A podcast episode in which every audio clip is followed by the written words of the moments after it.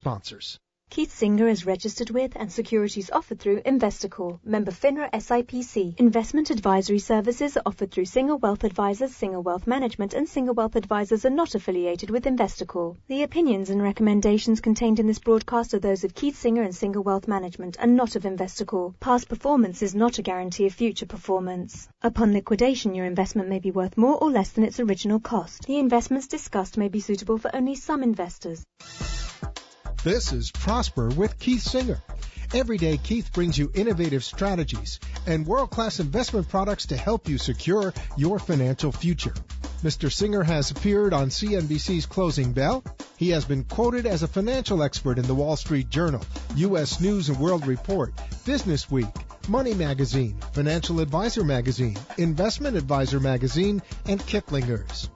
Keith has been helping clients make smart financial choices for the past 17 years through his comprehensive wealth management firm, Singer Wealth Management. For the solution to your financial problems, call toll free 1 866 Wealthy.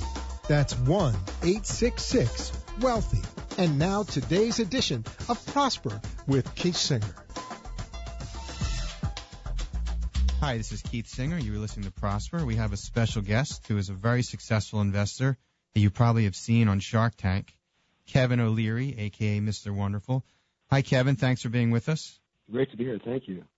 Well, I want to I want to ask you if we have a little time about your experience with Shark Tank, but first, many of our listeners may be surprised to learn that you own an investment company called O'Shares that focuses on stocks with high dividends and low volatility. So, how did you get into the investment business? Well, years ago, back in 1997, um, on a huge liquidity event, I sold a learning company, Mattel, for 4.2 billion. And th- those of us that were founders uh, decided to set up family trusts. And so, the genesis of O'Shares is really to serve that family trust, which has a very long-term investment focus. It's designed to t- take care of kids in my extended family from birth to last day of college and to do that in perpetuity. It actually pays out 5% a year forever.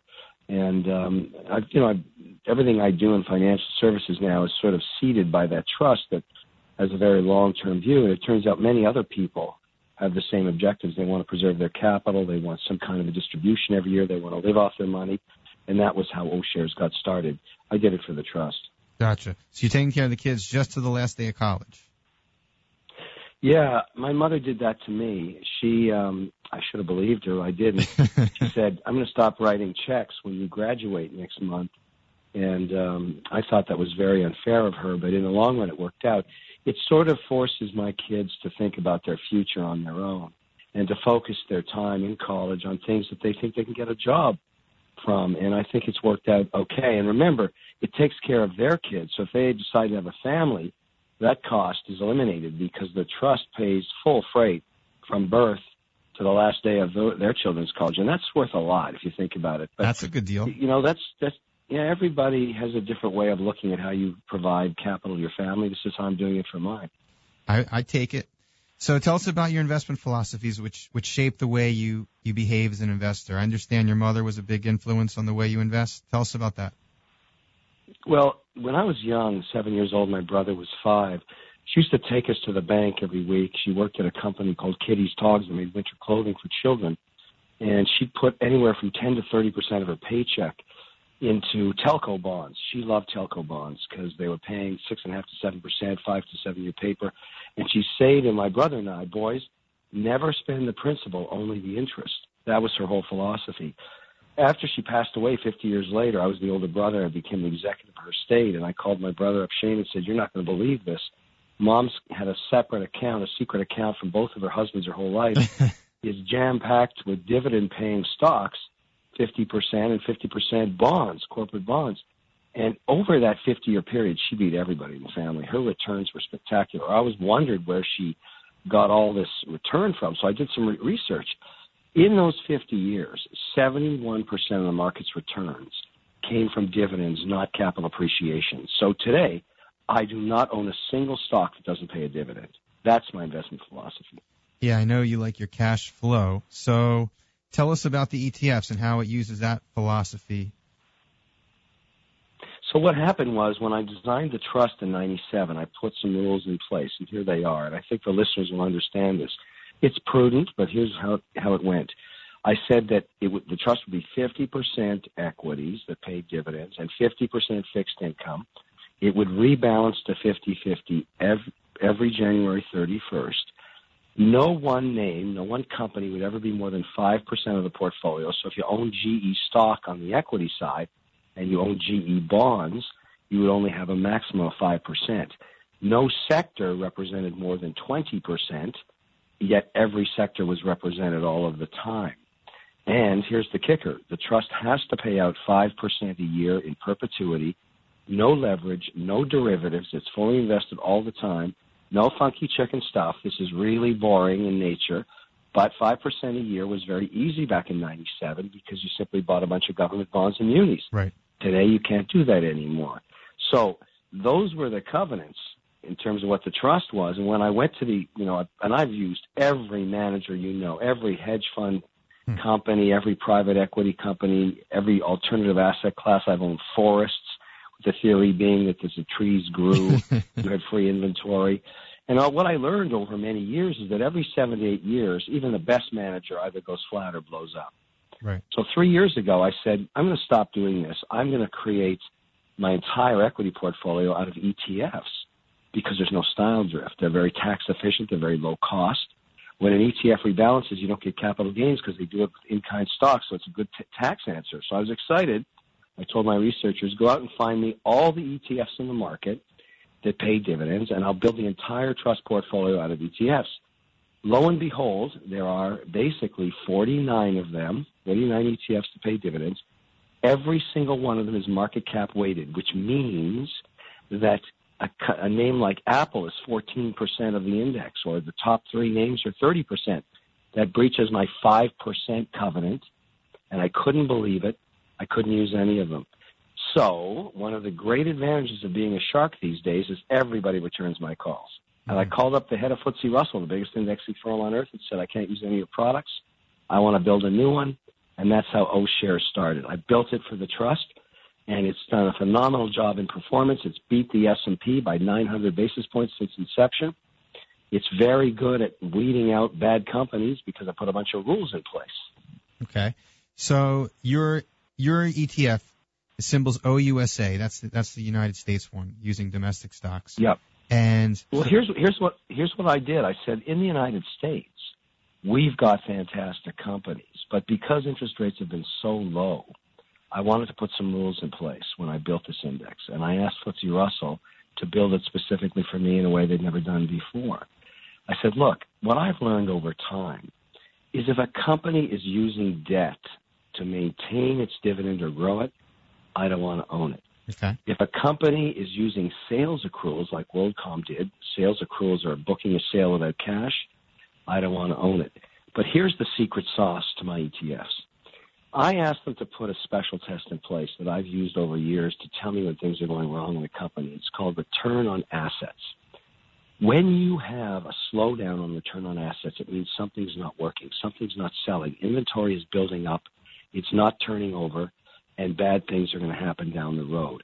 So I asked them to take every company's quarterly data and see which ones were slowing return on assets. Because if all of a sudden you're making, you know, refrigerators and they're not selling, your ROA is slowing down because your inventory, all the refrigerators that refrigerators are backing up in inventory, start growing larger, become less productive.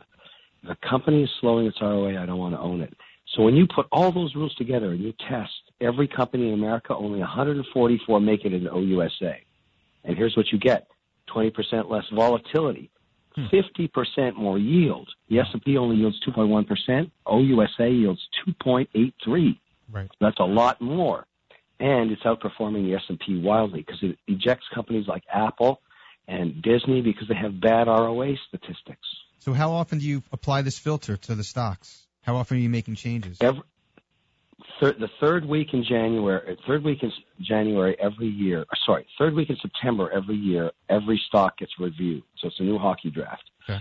Every 90 days, every stock gets haircut back to five percent. So last quarter, J and J was 6.2. We cut it back to five. So you get a very diversified portfolio, really good performance, and superlative yield. It's really boring, but it works. So year to date, you're up about what seven, and the S and P is up about. We're up about well since it's, it only started July 14th of last year. It's up nine it's up nine percent ahead of the S and P, and it's about five percent ahead of uh, the S and P right now. So about seven percent return. That's right. So it's beating the S and P. What what's your thoughts on international investing? I love Europe because it's significantly discounted. So we did the same index. OUSA is the United States. OEUR is for Europe. Same rules. The best balance sheets in Europe. It's yielding a lot more yield. Europe's yielding about 3.6% on that portfolio. Right. The average market cap in OUSA is 128 billion. The average market cap in, in OEUR is 75 billion. But what people don't realize about, realize about these European stocks, take Nestle. Mm-hmm you know, Roche. These are companies people think are American companies because most of their sales are in the U.S., but in fact they're European. So you're getting them up, up to a 20% discount with much higher yields. So those are the kind of companies we own in, in, in Europe. Same with Asia. So A, OASI is the Asian index. The way I own them is I'm 50% U.S. and OUSA, 25% in Europe, 25% in Asia. Okay, well, it's a definitely a compelling story. We've definitely been adding O shares to some of our portfolios. So far, so good. So keep the outperformance going, okay? Oh, absolutely. Listen, I own this stuff. In cash, I trust. That's why I like dividends. Yeah, I, I noticed that on TV. You're always asking for some good cash flow in, as your deals. So let me ask you this real exactly. quick. As you be, since you become a celebrity, you've been on TV so often. Um, is it fun being famous where everyone knows you? Do you ever miss being able to walk around, uh, you know, without everyone knowing who you are? You know, last week I was in San Francisco airport and an 11 year old girl came up to me and said, you should have done a convert up 20% and I thought to myself, how is it possible that an 11 year old would know what a convert is? And her mother came up to me and said she's a math whiz. And after the show, she went online and learned it herself. How good is that? I mean, they don't even teach that in school. I have nothing to be ashamed of. We're so proud of the fact that young people want to be entrepreneurs in America and are learning the tools of the trade. It's a wonderful outcome. I will say, whenever you start watching one of the episodes, you just have to see what happens, and you can't turn it off, and it's always on all the time. So I'm sure, uh, you know, it's probably a lot of fun doing that, and you probably get some great deals. Any uh, great deals you got on that show that you made tons of money on? Oh yeah, Groove Book is the biggest exit ever. Seventy-five thousand dollars to fourteen point five million cash in 11 months. Wicked Good Cupcakes, my first royalty deal, first royalty deal ever done on Shark Tank four years ago, is the highest IRR deal ever. I've got two new products coming. One is IllumiBowl, which is which lights up your toilet bowl. It's exploding in sales. wow. I'm going to light up every toilet bowl in America. It's amazing. Bottle Breacher has been a huge hit. We take used ordnance. Eli and Jen, he's an ex-vet. He worked with the American Sniper for three terms of duty in Afghanistan and now we're doing $10 million, you know, on openers and utilities for barbecues and wine openers. O'Leary Wine, $10 million in sales this year. These are all Shark Tank products. Well, hear that, listeners. This man, aka Mr. Wonderful, Kevin O'Leary, he knows how to make money. And if you're interested in his ETFs, give us a call at 866 Wealthy, or you can uh, purchase them yourself online in your own accounts. Anyway, Kevin, thank you so much for being with us and uh, sharing your uh, your ETFs and what they're all about and your investment philosophy. Really appreciate it. Thank you. I love to talk about money early in the morning. Thank you, Kevin. You are listening to Prosper with Keith Singer. We'll be right back. Don't touch that dial. You can reach Keith anytime at 866 Wealthy. That's 866 Wealthy, or go online at singerwealth.com. Do you ever wonder if the financial strategies you are currently using are actually underperforming or inefficient? Or perhaps you're unaware of the best methods to achieve the financial security that you are seeking. If you and your spouse would benefit from the counsel of a certified financial planner to assist you with the implementation of a predictable income, investment, and succession plan, or you simply want to discuss your financial concerns with an experienced advisor and licensed Florida attorney who specializes in serving the needs of clients in or nearing retirement, you should call Keith Singer at 1866 Wealthy. That's 1866 Wealthy. or go to www.singerwealth.com.